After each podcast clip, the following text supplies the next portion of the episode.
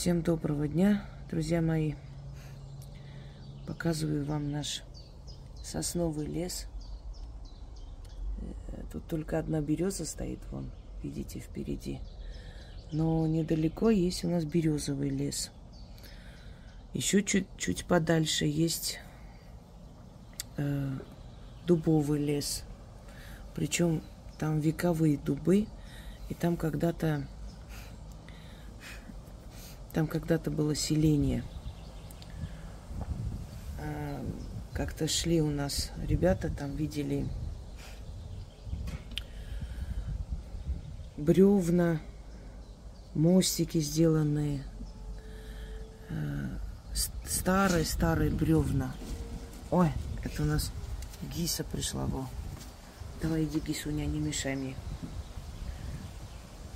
Сегодня у нас тоже ветер, но не сильный так слегка ветреная.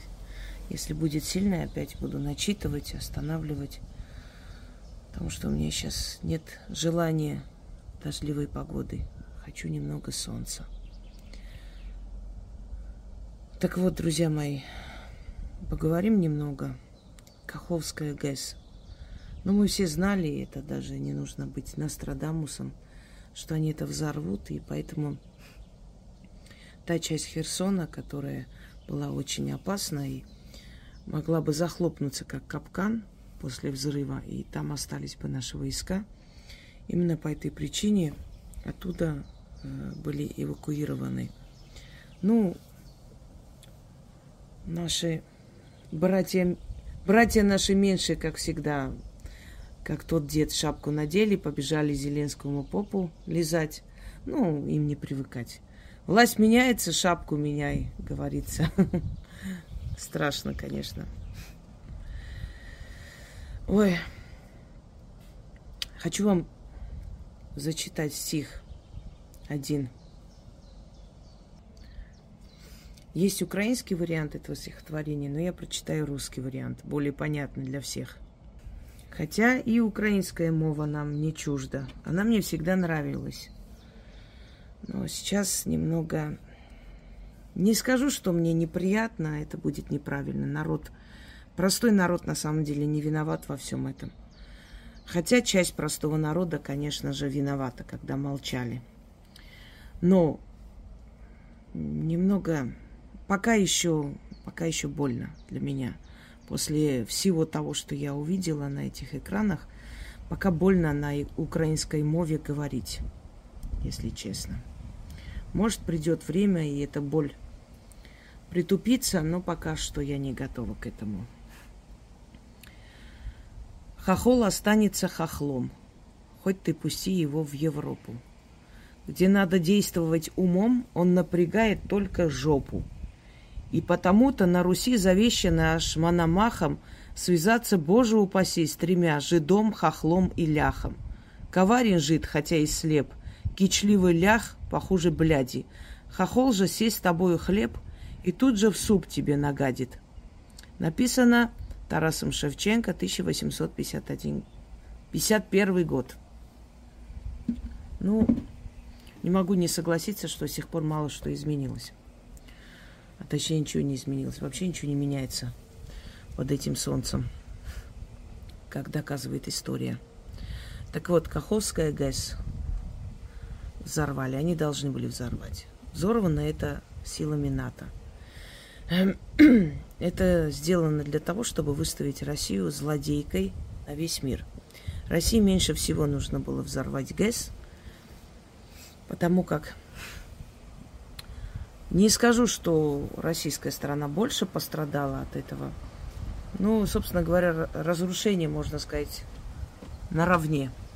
Ну, естественно, народ там проклинает, вот, пришли, взорвали. Да кому же это мешало? Если бы Россия хотела взорвать ГЭС, она бы сделала это раньше. Точно так же, как и Северный поток был взорван силами НАТО. Э, потому, э, ну, мы-то с вами знаем, кому доказывать, есть ли смысл. Разумные люди во всем мире, поверьте мне, все понимают. И пишут мне, и с Украины пишут. Боятся люди просто. Но пишут. Пишут, говорят, что сразу удаляют переписку. Понимаете, вот до чего дошло. Э, что очень хотят и очень ждут другие города Украины нормальной человеческой жизни. Теперь про Шебекина, значит, Белгородская область. Хочу вам сказать, что оттуда мои родственники. И вот это все, что пропагандирует телеканал «Дождь», честно, я бы их расстреляла просто, потому что это такие мрази. Они так откровенно продают и предают свою страну и свою родину. И удивляешься, что они до сих пор вообще функционируют, и их не закрыли, не запретили. В любой стране они тут же запрещают даже элементарное инакомыслие. Вот в странах НАТО, в тех же самых, э, тот, кто симпатизирует русским, у них там блокируют счета, устраивают на них травлю целую. Просто потому, что человек сказал, мне русские нравятся. Ни там войну поддержал или не поддержал, неважно. Здесь перед нашим носом. И мы почему-то стараемся все время им нравиться, все время пытаемся их уговорить, как-то вернуть, может быть, объяснить, я не знаю, почему это нужно. Вышла какая-то шавка. Вы думаете, они бесплатно это делают? Нет. Какая-то многодетная мамаша с плакатом «Нет войне!» Так я тоже, да, нет войне, я тоже я тоже не за войну, я тоже за мир. Я бы сказала не то, что нет войне, пусть будет мир. Я только за. Но бывают такие моменты, когда без этого невозможно обходиться. Должна быть спущена малая кровь, чтобы сохранить большую. Знаете, мне кажется, что после всего, что было сказано, объяснено умными людьми, политиками, нормальными, адекватными людьми, которые ни, э, ни на кого не работают – вот это все по мелочи, по полкам было э, разложено и сказано. Если после этого находится кто, а зачем нам на это надо было, зачем развязали эту войну, да зачем это... Уже я считаю, что это просто бесполезно. Вот это все равно как барану объяснить, кто такой там Леонардо да Винчи. Это одно и то же. Потому что если после всего вы еще не поняли, что у нас не было выбора, если бы мы первые это не сделали, то война уже была бы на нашей территории, то мне вам объяснять нечего. У Путина не было никаких причин начать войну просто так. Войну обычно начинают чаще всего американские президенты, когда у них там вот э, почти что на пороге импичмента, когда скандал сексуального характера, как у Билла Клинтона. Вы заметили, когда у американских президентов начинается там возня в своей стране, первое, что они делают, они начинают войну где-нибудь, отвлекают внимание народа. Так сделал Ельцин. Первую чеченскую завязал Ельцин, команда Ельцина, для того, чтобы, во-первых, отвлечь людей от... Э, понимаете, он-то взял страну, но справиться не мог с этой огромной страной. И эта огромная махина, можно сказать, на курьих ножках уже не держалась. Не платили зарплату. Вы вспомните, моим родителям по полгода не платили зарплату. Я вообще поражаюсь, как мы жили, как мы выжили. Поэтому сейчас, когда нас пугают, как э, ежа голой жопой, знаете, мне смешно. Мы, дети 90-х, которые под лампами сидели, свадьбы играли, и нам был... Если честно, это была искренняя радость, настоящая радость была. Настоящие были свадьбы, а не вот это выпендрешь, когда идут, сверкая бриллиантами, эти километровые, э, не знаю, торты, еще что-то, эти беж... на... за бешеные деньги просто гипюровые платья, которые можно намного дешевле купить и красивее. Ну, так что нас пугать нечего. Это сегодняшнюю молодежь можно напугать, потому что у них, если один день отобрать телефон, конец жизни. Для нас мы выросли годы, просто годы блокады, можно сказать, не было.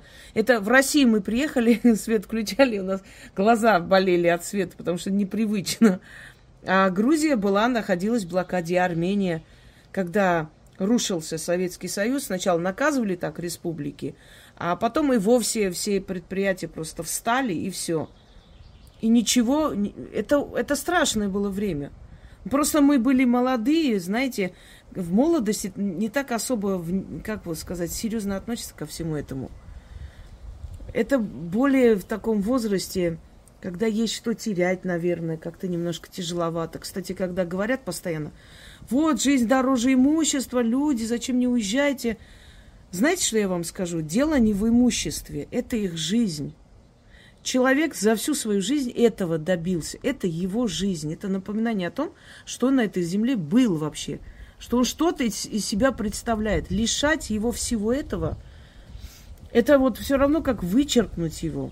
Почему после Советского Союза, то есть развала, многие старики умирали от сердечных приступов?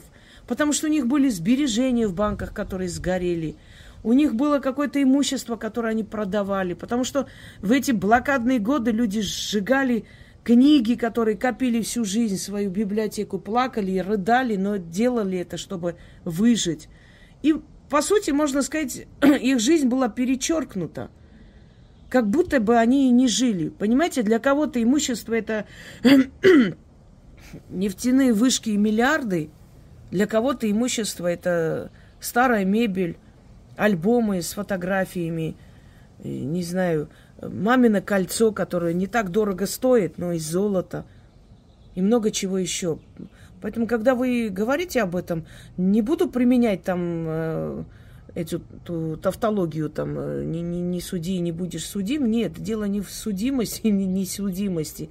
Дело в том, что у каждого своя ценность в этом мире, каждый свой, свое достиг – у каждого было свое понимание э, богатства.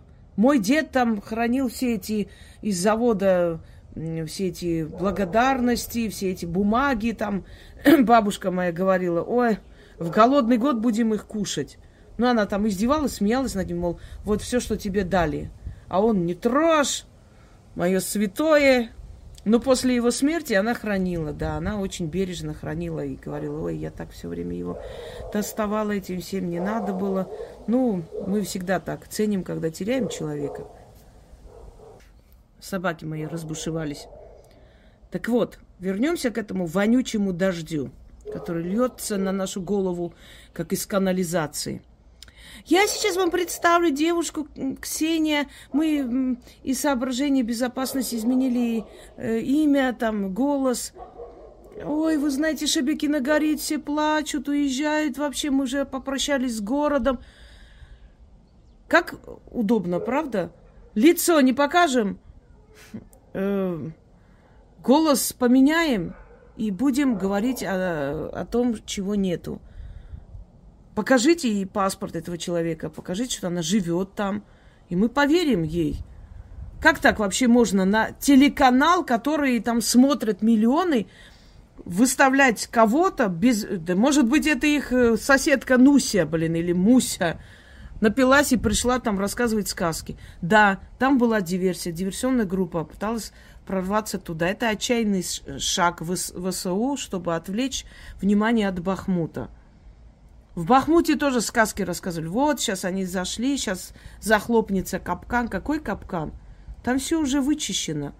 Да, бывает, что они постоянно пытаются прорваться. Знаете, как эти э, игроманы, которые уже все проиграли, а все время идут туда в надежде вернуть все и проигрывают все остальное до самых трусов.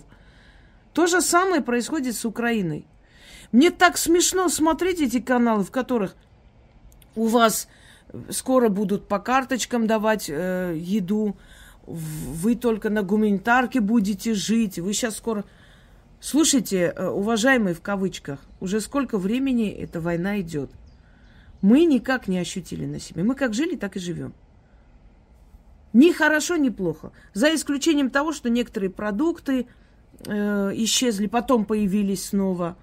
Немножко подороже. Все. Все, я, я говорю как есть. Везде, вот все, все, что хочешь, все, что тебе хочется. Если там какие-то напитки ушли, на, наши производят, наша черноголовка, нормально, наши деньги нам останутся, почему бы нет? Э, шли тогда с детьми, э, смотрим, обычно они заходят в этот Макдональдс, еще куда-нибудь. Как он там называется, не знаю, наша марка какая-то. Заходим, это черноголовка, тархун наш. Думаю, да наконец-то, наконец-то не будут нас травить. Мы еще не знаем, какой партии везли нам и что там подсыпали. В конце концов, лишь бы не вернулись, мы только счастливы. Наши мебельные заводы делают мебель не хуже их заводов. Хотя они изначально-то думали нас напугать этим, понимаете? Ждуны чертовы. Мы ждем, чтобы они сейчас вот... И увидев, что этого не происходит, они сравнивают с 90-ми. С 90-ми не надо сравнивать, мы были не готовы. Мы были не готовы. Мы жили под крылом огромной заботливой страны. И вдруг эта страна развалилась. И просто люди были не готовы. Они не знали, что такое банковская система. Потому что был один банк государственный, и все. Они не знали, что такое частное предпринимательство. Вот были цеховики, были спекулянты, которых там хаяли, проклинали, но все, все время шли у них там что-нибудь купить, итальянские туфли или что-то еще. Понимаете? То есть вот ошибка Советского Союза была в том, что люди были не приспособлены. Это как чрезмерно заботливый родитель, который в один момент своих детей выкидывает на улицу. И они уже вот не знают, что делать. Идут попрошайничать, воровать, э, там продают все, что у них есть. Неприспособленные. Потому что строжайше запрещалось вообще все свое развивать. Это преследовали. Было время, когда за доллары расстреливали людей. Это ужас просто. Находили доллары и расстреливали чуть ли не всю семью. Понимаете? И вот из-за этого вот жесткого контроля у нас просто не было опыта ведения своего дела. Мы не знали, как это делается. Но уже сколько лет прошло после развала Советского Союза? Больше 20, сколько там? Да как, о чем я говорю? 30, по-моему, да? Я уже не помню. Я помню, что меня приняли в октябре, в октября-то, да, и после этого начал Союз разваливаться. Начались горячие точки, конфликты, войны. Вот мы поняли, что с нашей спокойной, хорошей, веселой жизни пришел конец. Но человек это такое создание, он приспосабливается, он понимает, он вникает, он выживает. Если уж люди в голодном Ленинграде выжили, знаете, поняли, как надо, что надо делать, что надо варить, что надо готовить. Выжили люди, выжили и сохранили это культурное наследие Ленинграда – то, извините меня, мы, мы что, не можем в такое нормальное время, нормальное время, да, войны, страшно, ужасно, но я еще раз вам говорю, давайте любой век тыкните пальцем на карту, я вам скажу, какой век, какой стране было все хорошо и прекрасно. Не было такого. Нету, потому что мы все люди, а люди несовершенны, люди совершают ошибки. Есть достойные люди, есть подлые люди. И это веками было и будет, понимаете? И на фоне подлых людей, хороших людей видно особенно ярко. Без подлости и благородства не оценят, иначе как бы мы это не заметим, не поймем, где благородство, где подлость, где чего. Это, это было, нужно жить. Жить, бороться, невзирая ни на что, чтобы жертва тех ребят была не напрасной. Так вот, Белгородская область э, есть разрушение, говорю еще раз, что вот Шебека, Шебекина – это нападение на окраины города для того, чтобы отвлечь внимание от Бахмута. Не получилось. Откинули назад. Да, в некоторых кварталах э, есть сгоревшие дома, потому что стреляли. Из беспил... беспилотников стреляли, и э, более тяжелое оружие применяли. Это случается. И мы готовы были к, так, к такому, знали. Но, извините меня, если Мариуполь мы построили с нуля, мы что, не можем эти кварталы Шебекина достроить? Нормально все? Эвакуировали жителей, потому что так надо, потому что это безопасно, чтобы люди остались живы. Разве непонятно почему? Не потому что все попрощались и ушли, а потому что, чтобы город, то есть, э, чтобы жители города остались живые, Потом вернулись. Дом мы построим, знаете, а жизнь человека не вернешь. Все материально восстанавливается, а душа не возвращается в тело. Вот и все. Вранье это все.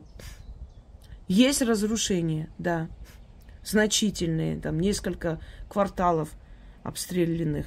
Не скажу, что прям все дома разрушены, но есть дома аварийные в нескольких кварталах, прям так достаточное количество, десятки домов получили урон. Но я вам говорю, как человек, который имеет прямую связь с жителями этих городов. Они там живут. И они сказали, нет, до нас не дошло, это окраины. Окраины города атакуют, да, стреляют, потому что мы рядом с границей. Ростов точно так же обстреливают. И окраины Ростова. Сейчас уже нет, но первое время, когда началось это все, там очень много было такого. Просто как бы ну, не было таких страшных разрушений, люди спокойно это воспринимали, да. И внизу пишут, а вот почему не осуждаете, кто это начал. Шкура поклонники, знаешь, шкура поклонники. Все убегают в разные страны, начинают оттуда лить дерьмо. Потом, э, потом возвращается назад. Потому что там оказывается нехорошо. Не так хорошо, как здесь. Я не буду хвалить и восхвалять нашу страну, но я считаю, что страна, которая выдержала такие удары экономические, эта страна выстоит. Все, что нам нужно, производится у нас. Послушайте, у нас просто когда говорят, у вас будет ужас, ну не знаю, что там будет, у нас моря, у нас реки, у нас океаны. У нас мы сажаем, мы пшеницу продаем везде. Мы продаем эти все сельскохозяйственные, как там его, эм, все уже забыла. Все эти обогащающие землю средства, которые нужны для выращивания нормальных э, продуктов. У нас сахар, когда эти бабки в этом голодном Поволжье сметали сахар и соль, я не знаю, мне прямо аж в морду им хотелось дать. Вот этих позорниц потом снимают и выкладывают. Или заходят в магазин, понимаете, они деньги получают за это. Я вас убеждаю в этом, и поверьте мне, я уже не раз вот... Я думала сначала, может, убеждение у людей такое, нет. Потом поняла. Потом, когда мне начали говорить, что нам предлагали деньги, что-то зайти снять, отправить ролик. Заходят по магазинам, рыщут, и смотрят, вот где там товар привозят, или освободили место, или в конце концов перестановка какая-то. Тут же снимают. Посмотрите, в России голод, на прилавках ничего нет, люди с голоду умирают, гибнут. И отправляют, и потом начинается вот эта вот хрень. Но мне кажется, что, знаете, когда один раз говорят – кто-то может верить. Когда два раза начинает говорить, когда уже начинает убеждать в этом, начинается сомнение. Это всегда так. Человек так устроен. Закрой глаза и ни в коем случае не думай о кошках. И закрываешь глаза, и одни кошки перед глазами бегают. Почему? Потому что то, что тебе запретили, твое сознание, наоборот, начинает это вырабатывать. Вот они голодают. Ну, первый раз поверил кто-то. Голодать, поверьте мне, клянусь, я голодают. Честное слово, смотрите, в каком состоянии. Уже думают, да пошли вы нахер уже. Если бы они голодали, ну, не жили бы обычной жизнью. Строятся люди, живут, женятся, выходят замуж, в ресторанах места нету. Жизнь. Жизнь бьет ключом. Обычная жизнь. Как во все времена. В самые страшные времена люди женились и рождали детей. А сейчас-то что? Но все это благодаря тем павшим, которые обеспечили нам эту жизнь. Это тоже надо не забывать. Кто-то отдает свою жизнь для того, чтобы кто-то женился и родил детей, хотя у него своих детей не было. Это надо помнить всегда. И напоследок хочу вам сказать, друзья мои – вернитесь домой. Русские, россияне. Россияне, понимаешь? Вернитесь домой. Вас там никто не будет любить, как здесь. Вы там ничего не добьетесь. Вы там можете палаты построить, у вас в один миг их отберут, и вы останетесь ни с чем. Вы знаете, построенные палаты в чужих краях останутся чужим. А изба, построенная у себя на родине, останется тебе. Конечно, будет непросто и нелегко. Естественно, будут трудности, а там что, так легко и просто. Не живите там, где вас не любят, презирают. Вернитесь домой. Нам нужны умные люди, предприимчивые люди? Почему немцы приезжают сюда, какое-то глухое село, берут землю и начинают заниматься фермерством? А наши, да, плохо, все нехорошо, а, спасите. Почему? Объясните. Ну, не все же могут в Москве жить, не все же в Москве могут устроиться. Да и в Москве очень красиво, прекрасно гулять. Но в больших городах задыхаешься. Потом сейчас век интернета. Ты можешь быть на связи со своими друзьями хоть в Африке, хоть в Австралии. В одном чате люди пишут из разных стран. Вы когда-нибудь верили, что такое возможно? А это возможно. Когда есть связь, ты уже со всем миром на связи, понимаешь? Неважно, где ты живешь. Везде есть почта, если отправить, принимать. Везде есть банкоматы, снять деньги, если тебе нужно. Везде есть банки, идти там карты получить. То есть сейчас уже такой век, что если раньше было престижно жить в центре го- города, потому что все рядом, школы, садики, еще что-нибудь там, ездить какие-то, не знаю, важные места, или старались э, друзьями там жить в одном квартале, чтобы поддерживать связь. Сейчас эта связь может быть поддержана на любом углу мира, понимаете? У нас бедные старики, когда молодежь поехала к нам в село, в, в Грузию, они же не видят эти камеры, все это, они же не знают, что. Они-то думали, что это только с телевидения. Они подумали, что их будут на Первом канале показывать. Как начали там хвалить коммунизм, Советский Союз пусть вернется, мы все хотим. Я смотрела, мне смешно. И так жалко их стало. Прям аж, честно, заплакала. Думаю, блин, бедные вы мои. Ничего не видели в жизни. Сейчас на Первом канале их будут показывать. Потому что а кто еще будет снимать, если не, не телевидение? То есть у нас-то совсем другое поколение, другой век, другие возможности. Если у вас есть возможность там временно работать, вам там нужно работать, потом вернуться, хорошо, пусть, пусть будет так. Но все же пусть окончательная ваша гавань будет в России – не верьте никому. Нормально здесь жизнь. Кто работает, тот живет. Кто валяется на диване, стреляет, там сигареты, тут 10 рублей. Конечно, тот бедствует. Естественно, пенсионеры, понимаю, мало получают. Но есть страны, в которых вообще ничего не получают. Но я еще раз говорю, пенсионер должен вырастить достойных детей. Понимаете? Чтобы их мать была не на... Э, не надеялась на пенсию, а на своих сыновей – а если пенсионерка вырастила трутней, которых надо кормить, еще и надо кормить их детей, детей их детей, конечно, пенсии на всех не хватит. Но дети вырастают, дети должны тоже помогать родителям, они должны тоже вносить свой вклад в семейный бюджет. Мы сами виноваты, если мы вырастаем таких. Недавно я не скидывала, я говорю, Ян, посмотри, как пчелы трутни выкидывают. Вдвоем держат, они огромные трутни, и выкидывают прямо оттуда, потому что кто не работает, тот не ест. Трутни выполнили свое обязательство, они просто как осеменители. А потом уже зима близится, там уже, знаете, меда на всех не хватит. Дармоедов выкидывают. Вы представьте, даже сообщество пчел умнее человека. Слоны, не, то есть слонихи не подпускают с, э, самцов в засушливый период, чтобы не забеременеть. Думают они, что там слоненок не выживет. Львица рожает подальше, чтобы, если вдруг в это время в прать придет новый самец, чтобы он не, не убил. А новый самец всегда убивает львят старого самца, чтобы свою генетику оставить.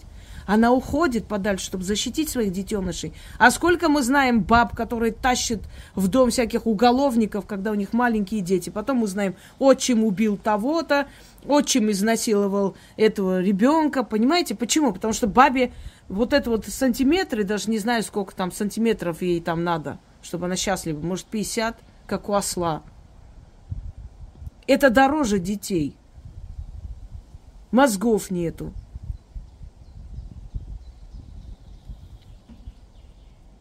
Жить надо по разуму. А разум все-таки диктует, что в этом мире оазис разума осталась Россия. Мне из Израиля пишут столько. Хотят вернуться в Россию. Евреи, наши евреи, русские евреи. Говорит, вы знаете, мы когда ехали, мы там хаяли, мы думали, ой, Запад, Израиль, там цивилизация, а здесь Россия, там это, то, никаких возможностей, все. Ну, люди поддаются пропаганде. Паникеров много, он, мы в подвале сидим, нас бомбят. Слушайте, вы не дети и внуки ваших отцов и дедов.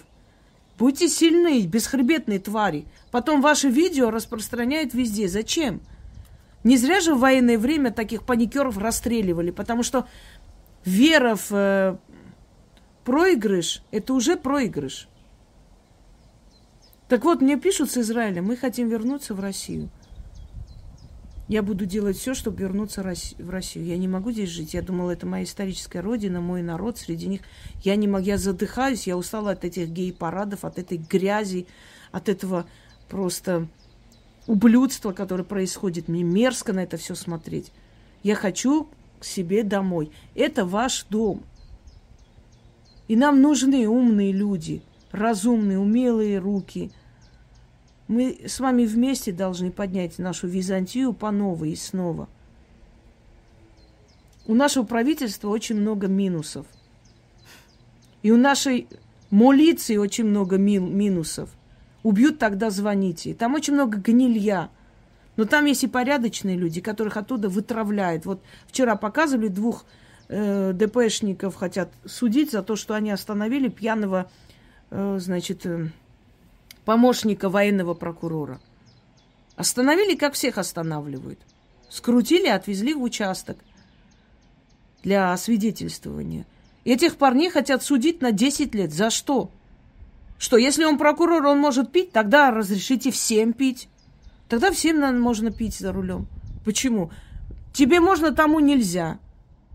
Вот это тоже, конечно, гнилая система, это нужно пересматривать. Но все зависит от нас, дорогие друзья. Как говорил католикос всех армян, когда-то великий человек, Вазген I, он сказал, не сетуй на тьму, зажги свою свечу. Если каждый человек на своем месте будет порядочный, то у нас будет нормальная страна. Если человек, который документы оформляет, будет нормальный человек и объяснит там старому человеку, идите, вот возьмите такую-такую справку, напишет даже, принесете такой-то день, все. Не вот это, не знаю, идите узнаете, там спросите в том окне, иди сюда, иди туда, я ничего не знаю, делать мне больше нечего, тут ты понимаешь. Если не так будет, как животные, а просто объяснить, как человек, то человек пойдет, все сделает и, и скажет спасибо, и будет помнить хорошим, добрым словом. Если таксист новичок не знает, куда ехать, а много раз так было, когда молодые ребята начинают работать, я чувствую, что они не знают, неопытные. И вот он не туда заехал, я говорю, ничего страшного, молодой человек, не переживайте, вы вернитесь назад, я вам оплачу время, хотя я не, не обязана. Нет, нет, я говорю, нет, я оплачу, не переживайте. Если будет человек человеком, не будет кидаться на него, и ты, ты, ты сел за руль, блин, ничего не понимаешь, а просто скажешь, ну ничего страшного, ну молодой парень, у меня тоже есть сын, он тоже будет работать. Мало ли он какие ошибки совершит. Понимаете? Если судебный пристав не будет лезть домой, забирать последний телевизор, когда дети плачут, а просто объяснить женщине, скажет, женщина, идите, возьмите справку, где будет сказано, что э, не имеет права отнимать последние там средства жизни и так далее, что вы находитесь в трудном положении, вам пойдут навстречу. Если не будет, как животное, ради своей премии идти отбирать, чтобы проклинали его и выходили с ружьем, стреляли, а просто посоветует, что вам делать, чтобы избежать этого, тогда будет и система судебных приставов нормально человеческая. Понимаете? Таксиста показывали, которые приехал к бабушке, она дрожащими руками пакет отдала, что-то там завернутое. И она, он говорит, я пошутил, говорит, это не деньги случайно, она так побледнела. И он отвез, и он все-таки не сдержался, остановился, посмотрел, там огромная сумма. И он понял, что эту бедную бабушку кинули. Он приехал, что-то там завернул в этот пакет, положил, деньги спрятал, взял плату, чтобы не вызвать подозрения – и вернулся в полицию, отдал эту сумму, объяснил ситуацию. Они пошли к этой бедной бабушке. Оказалось, мошенники обманули, что там сестра под следствием, нужны деньги, ну, как обычно. А он же мог взять, просто уехать и все. И эти что, а, аферисты пошли бы в милицию писать на него, что таксист деньги не привез, наши обманутые? Нет. Он бы просто их присвоил и решил бы свои проблемы. Он приезжий человек, у него тысячи проблем. Но он же человеком остался. Поэтому давайте так, когда мы говорим, нет порядка в стране, вот, никогда не будет тут порядку, начнем с себя этот порядок наводить. Себя в своей жизни. И каждый, если так будет делать, порядок будет. Если кто-то скажет, а я наведу порядок, а тот нет, да плевать на него. Он за себя в ответе. Когда он пойдет с этого мира, там спросят, ты как жил в этом мире, козел? Вот у него и спросят, а ты живи по-человечески. Ты будь человеком. Пусть они все будут мрази. Ты перед своей совестью будь человеком. Помните, я как-то вам рассказывала восточную притчу, когда после обмана жены султан пришел и приказал своему визирю уничтожить все женское население страны. И он пришел вечером, сидит грустный, отец спрашивает, мол, что такое, сынок, случилось?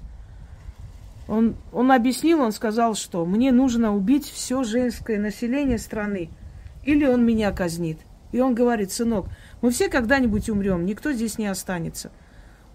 Уж лучше принять смерть и уйти как человек, чем взять на себя такую кровь. Если уж дано тебе, значит, твое время пришло. Прими казнь лучше, чем убивай столько людей невинных. Понимаете? Вот и все. Двум смертям не бывать. Все равно у каждого свой срок. Вечно здесь не будем. И я вам скажу по секрету, как-нибудь расскажу, откуда я это знаю. Когда ты стоишь перед лицом смерти, когда на тебя направлено дуло пистолета, страх исчезает. Наступает смирение и спокойствие. Ты смиряешься с судьбой. Поверьте мне. Потому что ты понимаешь, это неизбежность. Я ничего не сделаю. Лучше принять достойно смерть и сказать спасибо, что хоть безболезненно, быстро уйду смиряешься. Это защита, данная нам свыше, для того, чтобы мы могли спокойно принять смерть. Еще это подсознательное осознание того, что смерть это не конец. Что смерть это начало новой жизни. И у меня была только одна мысль. Ой, ну да, у меня. Если тот мир существует, то я вот через пару секунд увижу всех родных и близких которых потеряла.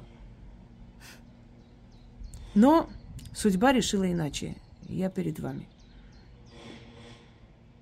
Но я предпочла уйти, чем делать то, что от меня требовали подонки.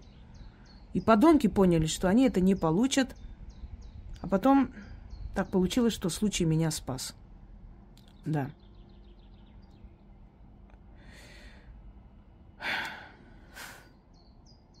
Вернитесь домой. Вас ждут ваши березы, сосны, многовековые дубы, просторы наши, Алтайские горы, наши реки, речушки, маленькие деревни, наши бабушки, опрятные, аккуратные, которые угощают яблочками. Вернитесь домой. Везде хорошо, а дома лучше. Дома родные стены помогают. Дома родной язык. Свои поругают, скажут там пару слов. Понаехали тут, понимаешь, всякие побурчат, но все равно помогут. А там вы чужие. И там, чем дальше, тем безумнее становится мир. Вернитесь в наш Ноев ковчег. Вернитесь в Россию. Вы здесь нам нужнее, чем там, поверьте мне.